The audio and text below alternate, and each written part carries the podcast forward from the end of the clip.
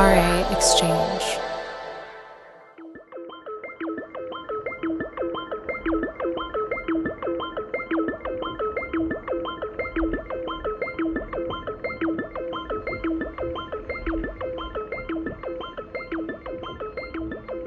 Welcome to Resident Advisors Exchange. I'm Chloe Lula, the Exchange's senior producer. This is the first exchange of 2024, and I have a little bit of a head cold, as you can hear, but thank you for joining me anyways. Today, I'm happy to introduce Crystelle Oyiri to the show, the artist otherwise known as Crystallmess. Oyiri is French and has origins in the Ivory Coast and Guadeloupe. A resident of NTS Radio, she's also had releases on Pan and created original productions for films and fashion brands, including Ottolinger. Her unique production style combines melodic techno, afro trance, abrasive dance hall, and what she calls quote-unquote synthetic music. In this exchange, recorded live at Turin's C2C Festival, she talks to Whitney Wei about how she melts her unique influences into her productions and mixes. She's a big fan of French and Southern rap, she says, and the foundations of her music are a combination of the music she first heard at Notting Hill Carnival when she was 4 years old and the American hip-hop artist DJ Screw. It took her a long time to come to music for the dance floor, she says, because she didn't see herself reflected in the mainstream electronic music being disseminated when she was a child in France. As a result, she couldn't identify with the scene, and she didn't start seriously pursuing her current craft until about 10 years ago. In France, electronic music was very bourgeois. Daft Punk and them, their parents, they were working for Village People, for, huge, major record labels. I thought that they were underground, and then I was like, nah, y'all are just rich kids, which is okay. Because it's a vibe sometimes, but it's just I guess I was looking for some kind of representation before I could say to myself, this is what I want to do. When you don't see yourself, you cannot tell yourself, this is what I want to do. Now, Crystallmess is a full-time artist. She discusses finally finding her sound as a musician amidst the noise, collaborating with people she admires, keeping her autonomy and well-being in check as an artist, and much, much more. Thanks so much for tuning in. Without further ado, here is the one and only Crystallmess. My name is Whitney Wei, and I am so pleased to be sitting here with Crystelle because I've been a fan for so long. I've listened to all your mixes. I think that you're a brilliant artist, and so we're finally sitting down, clearing the space in order to talk to you and talk about all the crazy things that have happened this year for you. I'm going to do a little introduction just in case you guys aren't aware. So born in 1992 in the Paris region, Crystelle Oyiri is a French producer, DJ under the pseudonym Crystallmess, writer and artist of Ivorian, Guadeloupean origin.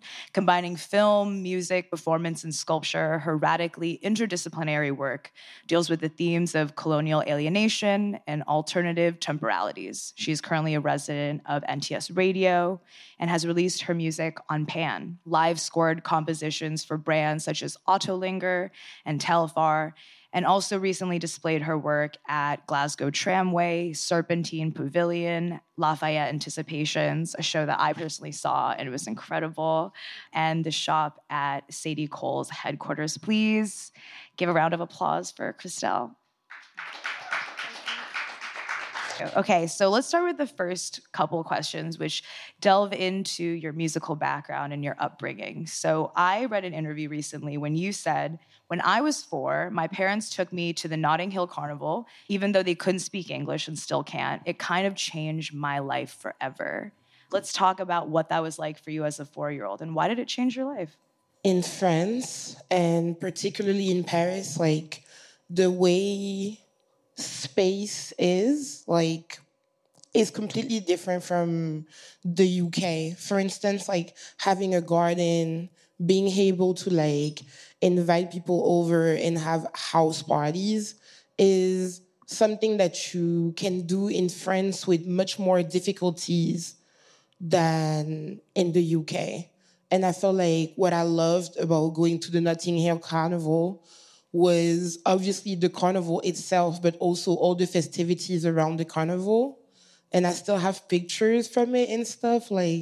seeing people have their own space in their home and being able to like throw like little rave in-house was always a thing. And I also feel like it was more transgenerational because at Notting Hill Carnival, like you also have a carnival for children, which is also where I went with my parents, obviously. Like the children are not like singled out from like the carnival and I wouldn't say the nightlife because it's not during the night, but like from celebration and music culture. And like, I felt really good about that, like, because I was included. And, you know, like in France, the separation between generations is much more like of a thing. So it's like, whenever it's time for the grown-ups to dance, like the little kids have to like, you know, go and sleep. And when I was like in the UK, it wasn't the case at all. Like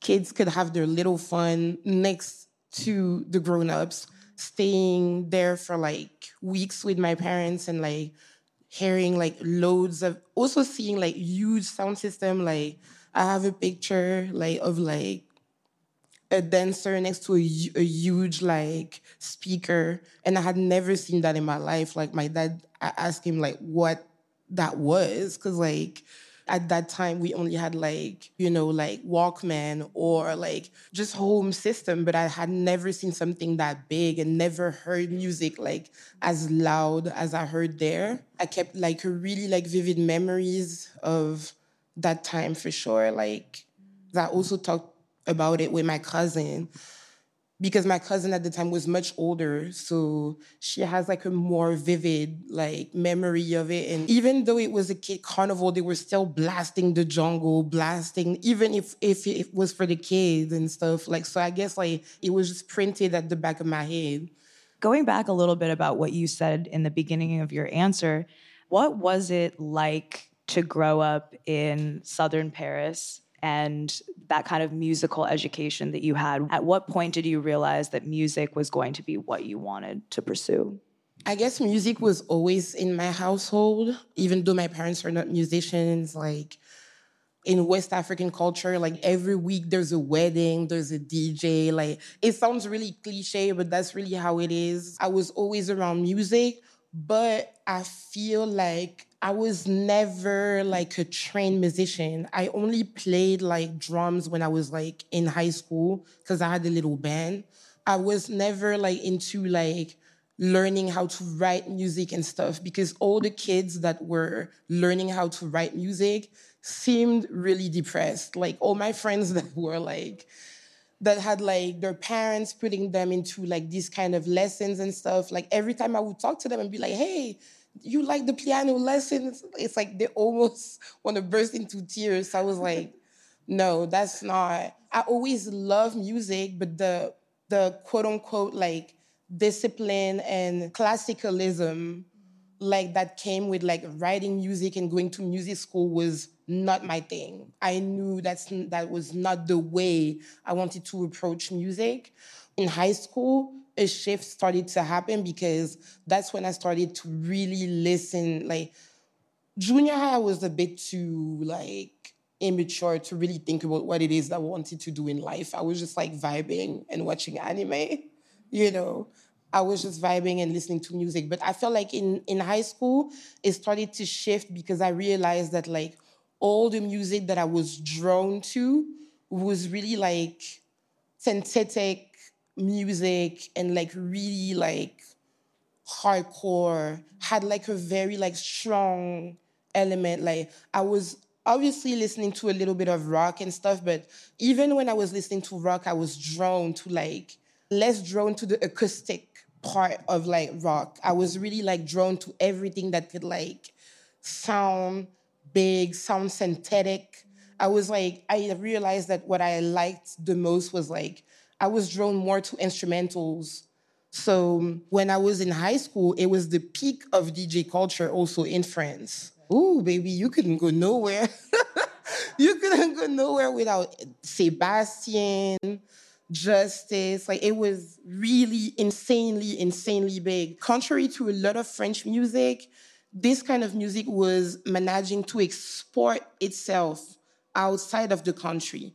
Because French is a particular language, so French singing and stuff, like, it can only go so far. But, like, electronic music was managing to, like, create bridges outside of France. And that's when I started going out. I was not of age, but I was like, I need to go wherever they are. Most particularly DJ Mehdi, because DJ Mehdi came from the type of neighborhood that I grew up in, which is like low-income neighborhood or whatever. Like, and at the same time, he produced one of the biggest albums of French rap, which is called Les Princes de la Ville, that you cannot find on streaming services because of sampling clearance.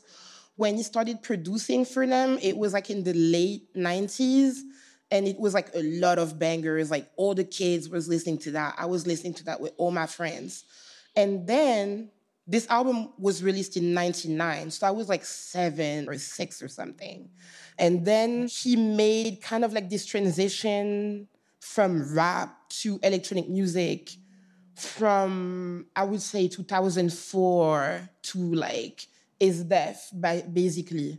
And I guess like his trajectory has always inspired me because in France, like, electronic music was very bourgeois.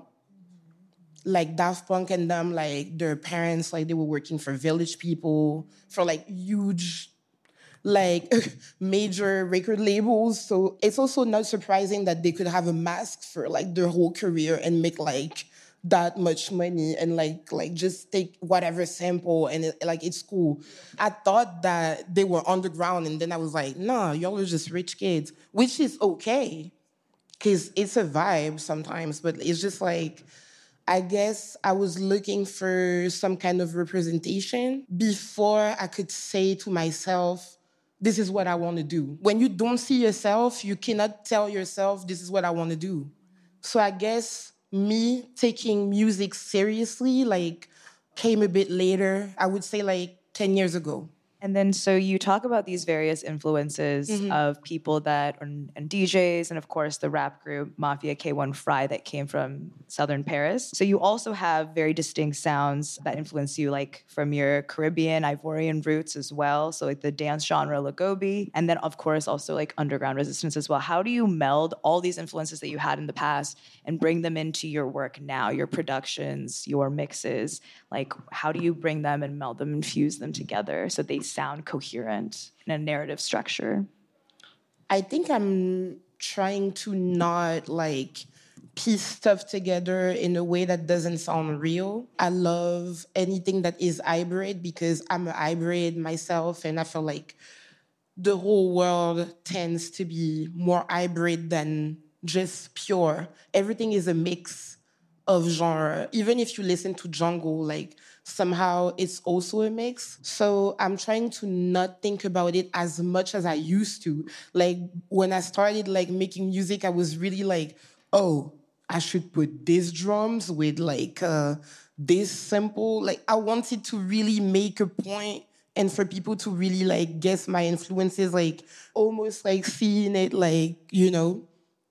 But I do that, like, way less now, because it's also about creating your own language, and creating your own language sometimes means, like, taking a step back from, like, your influences, which means, like, you incorporate the influences, but you still find the strength inside yourself to create something that is authentically you. And I think, like, this is what I'm trying to do. How do you get closer to this authenticity? It seems like you're talking about more like before you were very, like, calculated about it. How have you gained the confidence over time to really trust that own authentic voice within yourself and that intuition? I used to be, like, really, really, really, like, on some heavy bedroom producer workflow, but I felt like I started collaborating with people more. And when you collaborate with people more, because they come with their own history, their own influences, then you will have to, like, know who you are. Because, like, if you don't know who you are and you collaborate with someone, chances are, like, it's not going to be a collaboration. You're just going to be, like, you know, completely, like, drowned into the other person's perspective.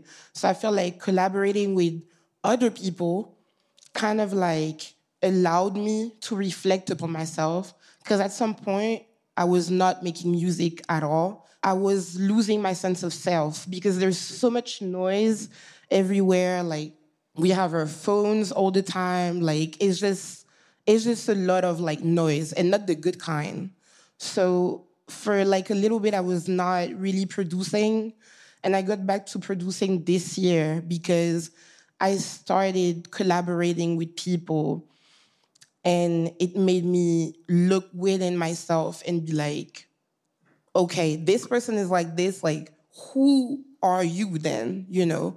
I think a good example of that is like I recently did like a performance, like a live show, a jam session, but that was, you know, filmed, and we invited people over. It was during like, it was at Serpentine Pavilion in London. I was with Oxy, who's a musician that collaborated with Yves Tumor. He has releases on Exquisite Releases, and I think Hunter Records as well, which is an Italian label.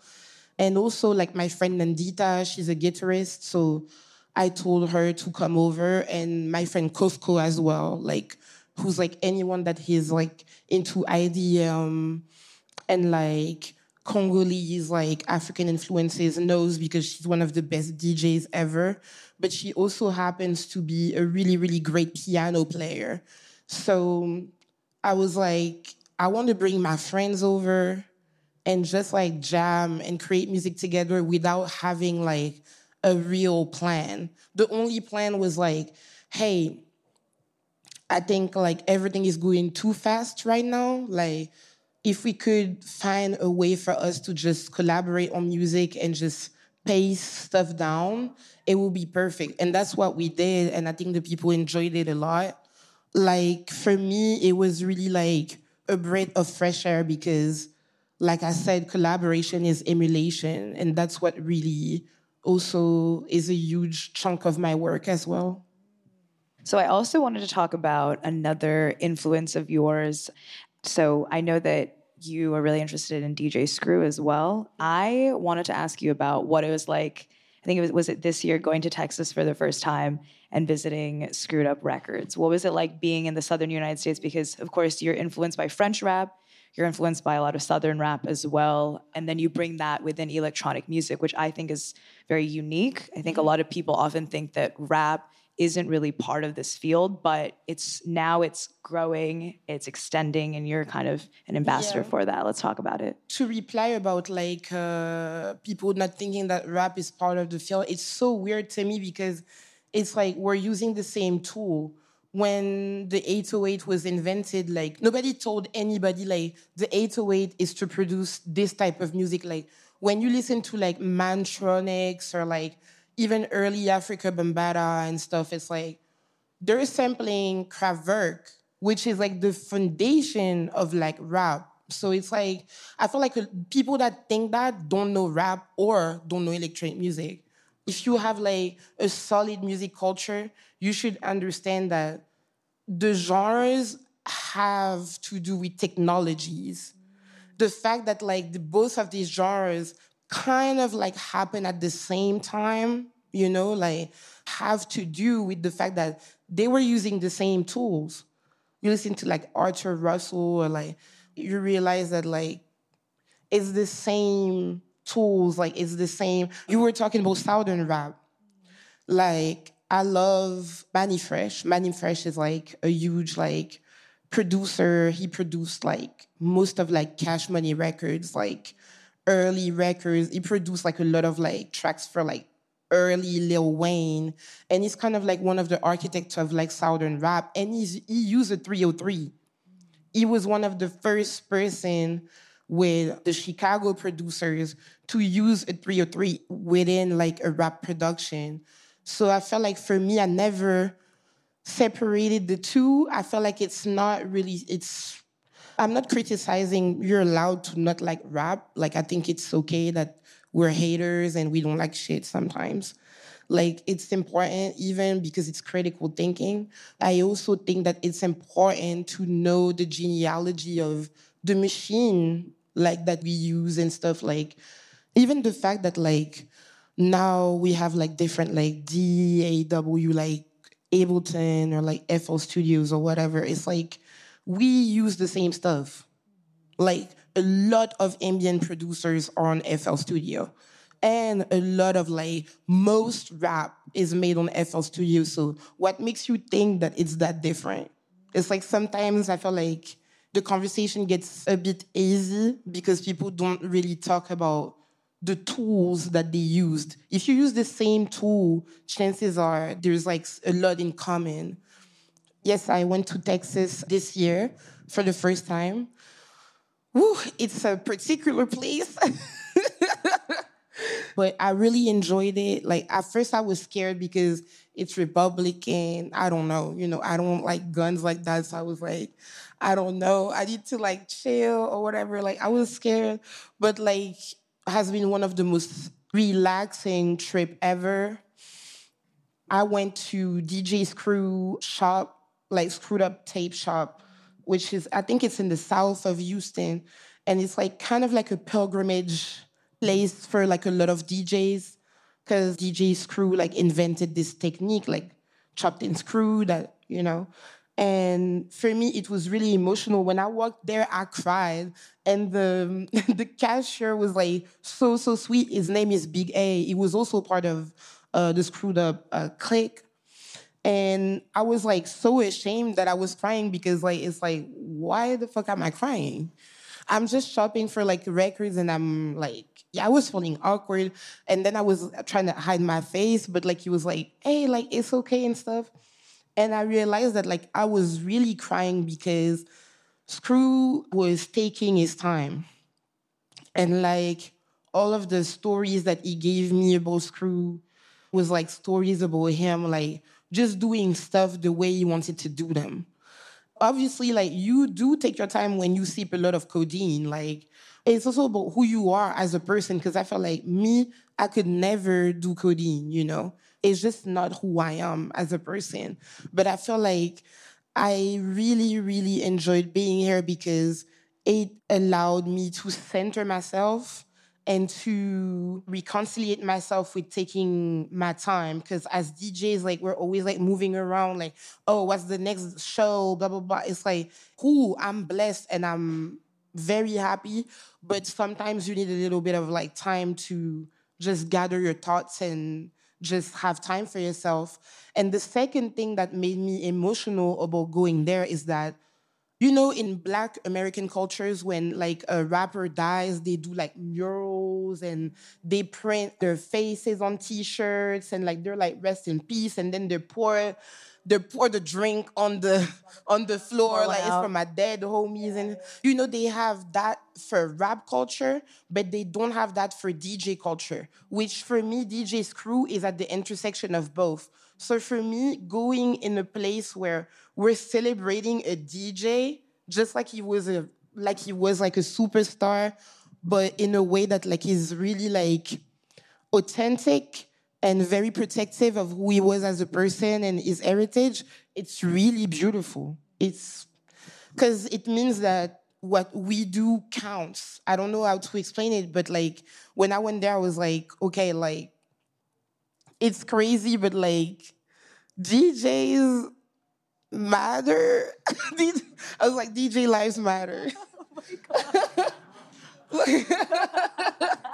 I don't know. It was very spiritual. I liked it a lot. You could sense that, like, he was a healing figure for his community. Beyoncé also appeared. The first apparition of Beyoncé on the track is also on a DJ Screw record. So, yeah, it's a very important city. I obviously went to the strip club to have the full experience, you know. It was really nice. And I just want to say something about the South and club music. There's a new genre that's going to be popping in a few months. I'm always on some new shit. Y'all know me. But, like, it's called Southern Club. Because when I was there, I played at Baus. And, like, I play a lot of Southern music in my set, especially if I'm in America, like, because when I'm in Europe, I know that, like, a lot of the time they're not going to understand the references. That's no shade, but, like, sometimes they just don't get it, and that's fine. But when I go to America, it's like all of my B-sides that I don't really play as much in France or whatever, like I will play them there. So I played Big Timers, like Big Ballin', which is a very like New Orleans song. And when I did that, like the club went crazy. Everybody was screaming and stuff. And then after the club, like I stayed with the opening DJs that opened for me. Hyperfemme and Amari King were the DJs openers. And they're both originally from Houston. And they were explaining to me that like they're like creating this new genre called Southern Club, where like they're sampling a lot of like Southern classic, like from New Orleans, from Texas, like UGK, etc., and turning them into club songs. And like they were telling me, like, if you go back to Europe, tell them the South matter. I believe that. Yeah. I was born in the South, so I believe that the South matters. Where were you born? I was born in Lafayette, Louisiana. Really? Yeah, yeah. I'm going to Louisiana in like a month for the first time. Okay, amazing. I think with Southern Club is that like Leonce, I know that is based in Atlanta. I feel like Leonce is also Southern Club, even though like I feel like they're borrowing also from R&B a lot. Yeah. But I do feel like they were telling me that because they feel like they're being overlooked. Like a lot of people play their edits, but they don't get booked in Europe. But everybody wants to kind of play like them, like they want to play like Kia, My Neck, My Bag, but you don't leave the lifestyle. They leave the lifestyle. That's what they were telling me, you know. So what are some producers that we could shout out to look into? Big Ace, Hyperfemme, Amari King, the label Pussy Rap, and like all of these people from Texas, I guess also Morph, ATL, all of these people that like have been like working for years and don't really get their credits. Like I would like to give them their credit for sure. Yeah, for sure. Let's give them their flowers. So the second part, we're going to deviate a little bit from music references and we're going to go into what I'm really interested in, but you sit on the intersection of fashion, music, and art, and you do it really well within your career. Mm-hmm. So how did you manage to establish yourself across these different fields?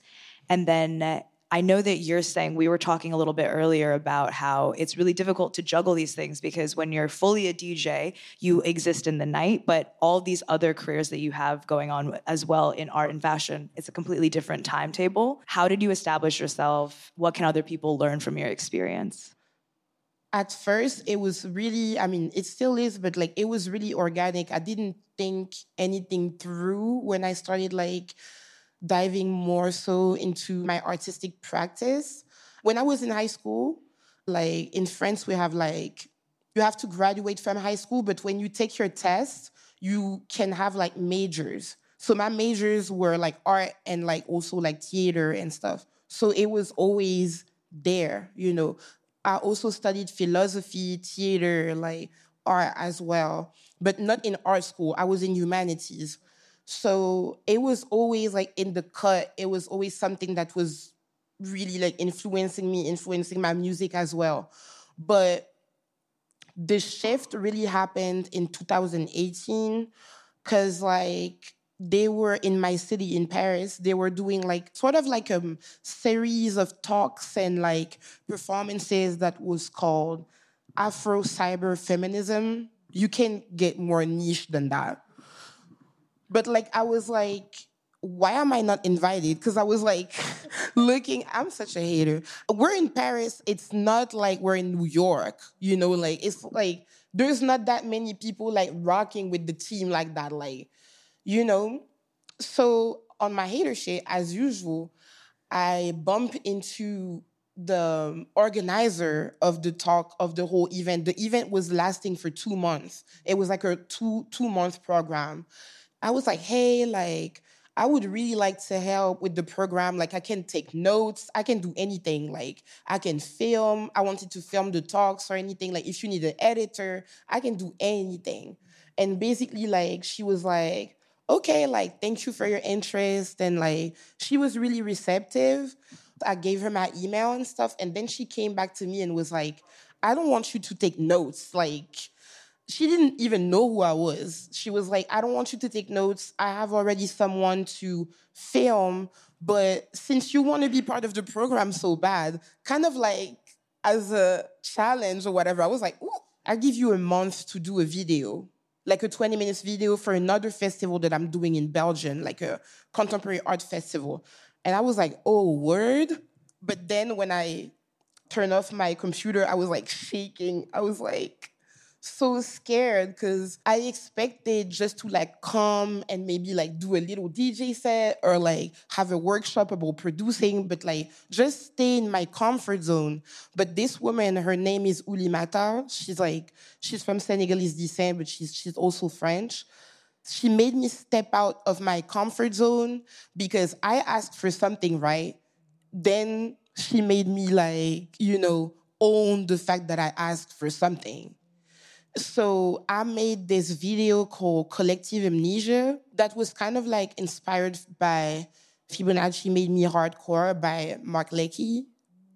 And like, it worked really well. Like, people loved it. Like, she invited me at the end of the festival to like do a screening and like perform like her original soundtrack that I composed over the movie and stuff. And it kind of like, it kind of resonated with a lot of people. And that's when it started.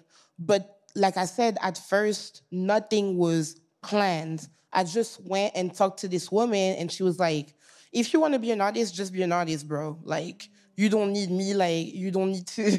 Like, what do you want me to do? Like, just go and do you. And I was like, okay.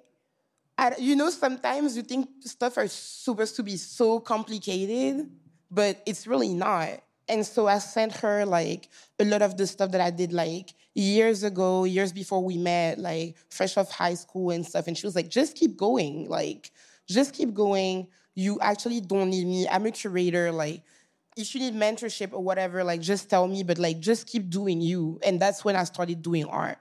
And then what would you say, what was the first steps within your steps into the fashion world as well? Was there something like that where you reached out to someone or did they reach out to you? Is it because of your DJ sets? Let's talk about that briefly. No, it's a really weird story. The one thing is that I'm French, so whether I like it or not, people are always going to like aggressively talk about fashion and stuff. Like, you cannot like really avoid it, like especially if you're like a woman and it's like really like in your daily life. As a French person, but I felt maybe also as an Italian person. I felt like French and Italians are kind of the same sometimes. It's just me, I didn't care that much about fashion, but the city and the economy of like the country has a lot to do with fashion because like our contemporary art scene or like our club scene is less big than, let's say, London. So when we do Fashion Week, for instance, that's when the designers are like, oh, we're going to book everybody and stuff. Whether in London, the fashion brands are like smaller, so their fashion parties is not as big as like, let's say like a Bottega party or like a Prada party or like a Dior party, let's say, you know. But I got in this world completely randomly because like in 2014, I did a video for like a London-based director. Her name is Cécile Emeke. She directed like a few episodes for this show called Insecure. Okay. Yeah. Yes, love that show. On HBO. Before being a director for this huge show, she used to be like just like a regular girl, like, you know, like 22 years old and stuff. And she posted a message on Twitter that she wanted to meet like French Black people. I was like, okay. Like, to just film them. And I sent her an email. I was like, I'm free. Like, do you want to meet? I was like 21 or 22. And we met, and she basically, like, allowed me to pick, like, 3 subject matter, which the subject matter was, like, a French movie, Afrofuturism, and, like, Detroit techno or whatever. And, like, maybe, like, friendship, like, you know, some really general topic. And she filmed me from, like, 15 minutes. The video kind of like blew up on YouTube out of nowhere. Like an art director from Kenzo saw the video. Yeah, really weird. And like, he was like, I want to meet you, blah, blah, blah. And then I was like, okay. And then I met him and I was like, I'm just doing music and going to college. Like, I don't know anything or whatever. I was just like, you know, like a kid, basically, this person, like, kept, like, you know, like, relentlessly, like, being like, yo, what's your projects? Like, yeah, we're really interested with the youth or whatever, like. And I was like, okay. And then, like, he offered me to play one of the Kenzo party. And I never played for anything that big. So I was stressed. I wanted people to dance and stuff. So I put my whole sweat and tears into the party. And it really, like, blew up. And then people were really happy and stuff. And I started, like, making also music for their shows. I was super young or whatever. And that's when it, like... I started working with, like, several people from the fashion industry. I felt like Ottolinger, for instance, which is a Swiss brand, was completely random as well. Like, it's just they were throwing a rave and were looking for DJs in Paris, and it was their first year being a brand. And they asked me and Kissy as well to play. And it was just the first year. We were not paid. I guess, like, it's a lot of random stories. Like, I never went to fashion school, art school, blah, blah, blah. I just like to talk with people, and I like music a lot. So that was really just that, yeah, basically. You have such incredible stories. I feel like there's been so many anecdotes and so many relatable and, like, very hilarious anecdotes to get into all these different fields. What is the process for you to develop a music production, a visual work, or a performance work, or something in terms of, like, soundtracking a fashion show? Is there a different approach for everything? Is there, like, research that you also said you studied philosophy as well? Is there, like, some kind of reading that you go towards? How do you develop these three fields? Let's start with visual work, because we talked about it most recently. I feel like visual work is just more, like, visceral. It has more to do with, like, where I am in my life right now, like, how am I actually feeling in my body and stuff. And also, like, for sure, definitely, like, readings also, like, kind of nourish my visual art practice a lot. For, let's say, like, a fashion soundtrack, it depends on, like, the designer. There's some designers that, like, are not concerned with, like, the music whatsoever. And most of the time, it's not the designers that I work with, you know. But then you have designers like the brand Telfar. Like, they're very much into music. They're very, very much into philosophy. So when they approach me, they already, like, sort of, like, have a very vivid idea, not only of their show, but also of the philosophy that they represent or whatever. Like, when I started working with them in 2019, the show was called The World Isn't Everything, and it was really about, like, migration. We came up with this idea of doing, like, a song where we repeat all the TSA questions. Like, I don't know if you guys remember, but, like, when you go to America, sometimes they give you, like, a form, and they ask you if you've been, like, in a terrorist organization, if you have, like, an explosive or whatever. So me and Babak, the art director for the brand, we were like, we're going to make a song, but, like, not a percussive song, just, like, an ambient song. And, like, I'm just going to read, like, that over and over, like, all the questions over and over. And, like, it's just really, like, meetings and also fighting people that are as weird as you. Like, I feel like when I'm in the fashion industry, if I don't feel like the person is weird enough, the money's not good, I'm like, I don't want to do stuff, like, only for money and recognition. I want to have fun. Like, if I can sense that, like, you're someone that, like, fashion is cool, but, like, you're a goofy person, you're, like, you love music, you love art and stuff, like, that's when I managed to really create with the person, you know? So the show was really about, like, putting in perspective the fact that, like, we all have different access to, like, mobility, you know? We all say, oh, I'm Black, I'm white, or whatever. We all divide ourselves, like, in different categories. But there's also one thing that we don't say is that I have a French passport.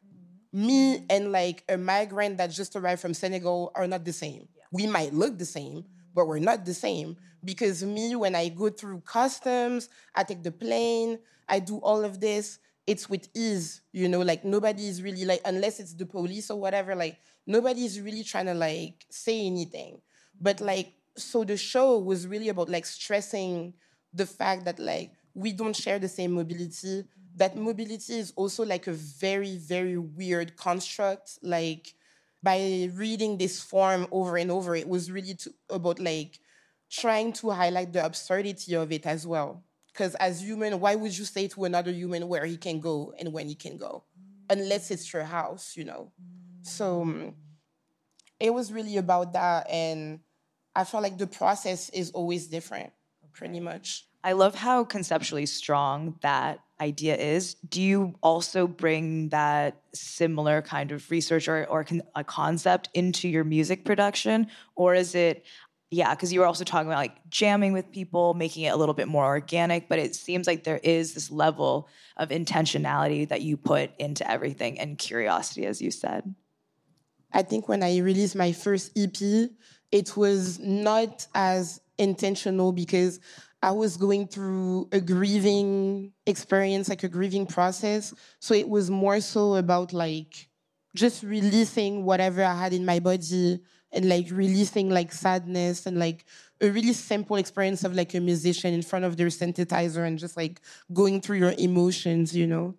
But like, I do feel like these recent years, it has become more intentional because a lot of like the artists that I like are very intentional. Like we were talking about like Mark Leckie, who is a visual artist, but also a musician. I don't know, like, even when I listen to a really mainstream rapper like Busta Rhymes, people don't know, but, like, all of his first album have to do with, like, the end of the world or, like, the beginning of the world. Like, one album is called Genesis. The last album of the trilogy is called Extinction Level Events, which is my favorite one. Super dystopian and weird and stuff. All of the stuff that I really vibe with, whether it's rap or electronic music, because I felt like, for instance, let's say Underground Resistance or like even Detroit Techno was super intentional. Like they invented a whole mythology around their work. And that's really what I aim, I mean, not on this scale because they're geniuses, but like I aim for that. Like I want stuff to not just be like, oh, it's just music and I'm just vibing and doing a TikTok.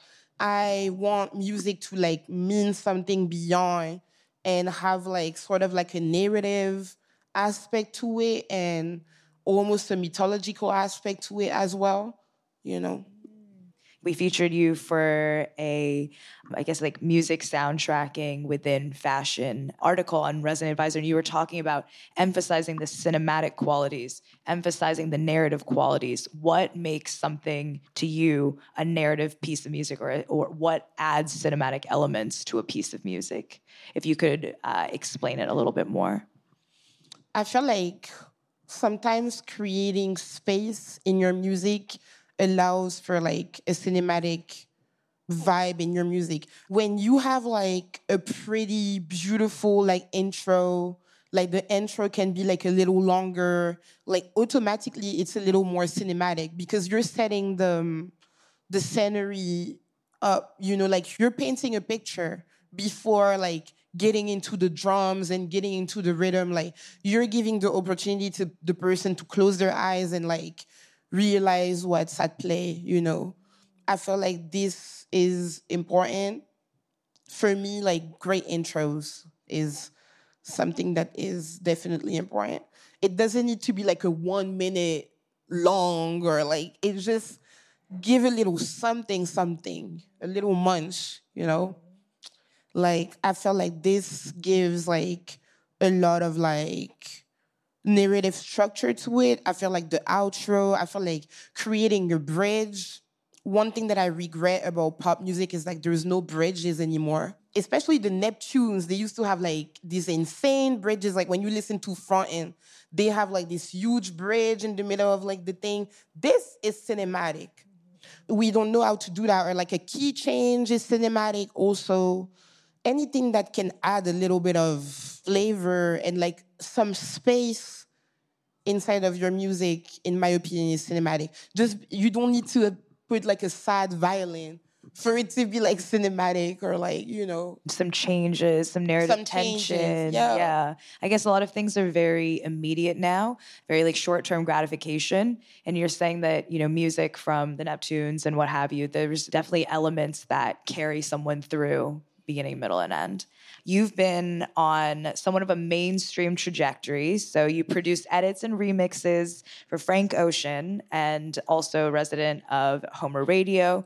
But yeah, this past Coachella set, it was rather infamous. And you were the DJ at the very center of the media storm. You were using Virgil Abloh's DJs, right? The late Virgil Abloh. Right? Yeah, that's just so incredible. Frank Ocean said that it was a nod to how important artists like you are to his practice and how they deserve their own spotlight within music's biggest stages. So tell me about the experience. I think that that's wild. There was such a media storm about his Coachella performance. What was it like to be kind of in the eye of the storm around that? How did they get in touch with you?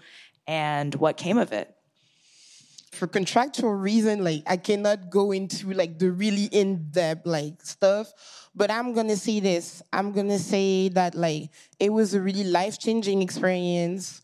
To be like in the studio for like a month with this person was crazy. I didn't expect that at all. I was just minding my little IDM weirdo booty bass whatever business. I was just doing my stuff. I was never the type of producers that would be like, one day I'm a producer for. I was never like that. I wish I was, like, but like I was never like that. I would, in my eyes, I was like, I'm just gonna do me and whatever. So when he contacted me, I was like, I felt like it was a mistake, you know, like, because I don't live in America, I don't live in London. I live in France, which is, it's also a well-known country, but it's not that particularly like well-known for its contemporary like electronic scene. It was like maybe 10 years ago, but it's no longer the case now. So I was kind of like, first of all, where did you find me? And like, because I was like, that's pretty random. And but also I learned how to get to know him. And then I was like, oh, it makes sense because he loves weird shit, like weird music and stuff. Like he's really a digger, basically. So that's not surprising that like he knows a lot of like, he has a really like incredible like music history and he works alongside incredible people as well. And I think like in France, it's either you're mainstream, so you don't care about like researching like cultural aspects and artifacts, or you're underground. So that's the only thing that you talk about and do, and you don't ever want to translate to a bigger audience. So I felt like for me, meeting him was kind of like, oh, you can actually be both. And don't get me wrong, I know that you can be both because like we saw Kanye doing Yeezus with Arca. Back when Arca wasn't as big, like we saw a lot of like this type of collaboration happening before, like. But I guess for me the experience was so cool because he let me do whatever I wanted to do. First of all, his feedback was always great, and I felt like, to be honest, it wasn't a bad show. A lot of people were like filming shady ass TikToks and stuff like. I just feel like it was, people had like some kind of expectations about like, oh, like I want to listen to the same song that I listened like 7 years ago when I was in high school. I want to listen to Pink and White the same way. And it's like, okay, Miss Mamas, but like life has changed, baby. We're on the brink of World War III. Like it's like, it has changed tremendously. So what he wanted to do is to revisit his classic in a way that feels more mature, way more disruptive. And I agree that Coachella is a very controversial place because that might not be the place where it's going to be well received because people are very cookie cutter. And I might not play there just because I said that. It's very like literally mainstream. So like whenever he like did like some kind of like cold wave take of like the song that he recorded 6 years ago, people are like, some people were vibing and some people were like, you know, asking themselves questions, but I think that's what he also wanted. Also, I want to rectify that a lot of people were actually happy. I received a lot of, like, beautiful messages from, like, his fans and people that discovered me, because a lot of, like, mainstream artists, they put the DJ at the beginning of the show. That's not what he did. He put me in the middle of the show. So that's kind of crazy. There was also, like, a very, like, goofy, funny moment because, like, the security guard was dancing, and then the spotlights was put on the security guard. So it was like, it was just so funny to me. It was a real show, actually. It was not the perfect Beyonce, like, automatic show, but it was definitely, like, a show with a lot of, like, adventures within the show itself. I also feel grateful for the Omer Radio thing, which is also, has also been created by Frank on Apple Music. It's the last show now. It's probably going to be renewed, I don't know, but, like, I've been doing it for a year, and honestly, like, it has exposed me to a lot of people that, like, wouldn't know me and wouldn't even know the music, because it's, like, whenever my friend that, like, plays, like, super niche stuff, like power electronics or whatever, like, send me some stuff, I try to squeeze it in so people that, like, only want to hear about Frank or whatever, like, they will tune in and hear this weird stuff, and maybe a kid in Hawaii or whatever is going to be like, go on Bandcamp and buy the song, you know? So for me, it was like common ground between, like, underground stuff from my friends and I, and also mainstream stuff that I like, or even, like, underground rappers, and just, like, make a mix of all of that. So, like, when you give, like, a medicine to a kid, you cannot give the medicine right away. You have to put it in some yogurt or, like, some Nutella. With Omer Radio, that's what I tried to do. I tried to, like, have, like, the stuff that I would play here at club to club for a very demanding, like, audience, but also have, like, all of my influences and all of the stuff that, like, the youngins want to listen to and merge them together, you know? Yeah, you're essentially building bridges, and this is how people get into more underground music. Exactly. That build. Because if you just play a noise set, they're just going to turn it off, like, 1 minute in, so it had no interest for me to do such thing. I just wanted to, like, lure people in, and then 13 minutes in, then noise bridge, you know? So they stick around. Yeah, exactly. Yeah, yeah. Okay, so this is we're almost in time, but I had one last question, which was, you once said, my main concerns are well-being, agency, and autonomy. Obviously, you're in the middle of so many different projects, but how do you keep your well-being, agency, and autonomy in check as an artist? Self-care. Sorry.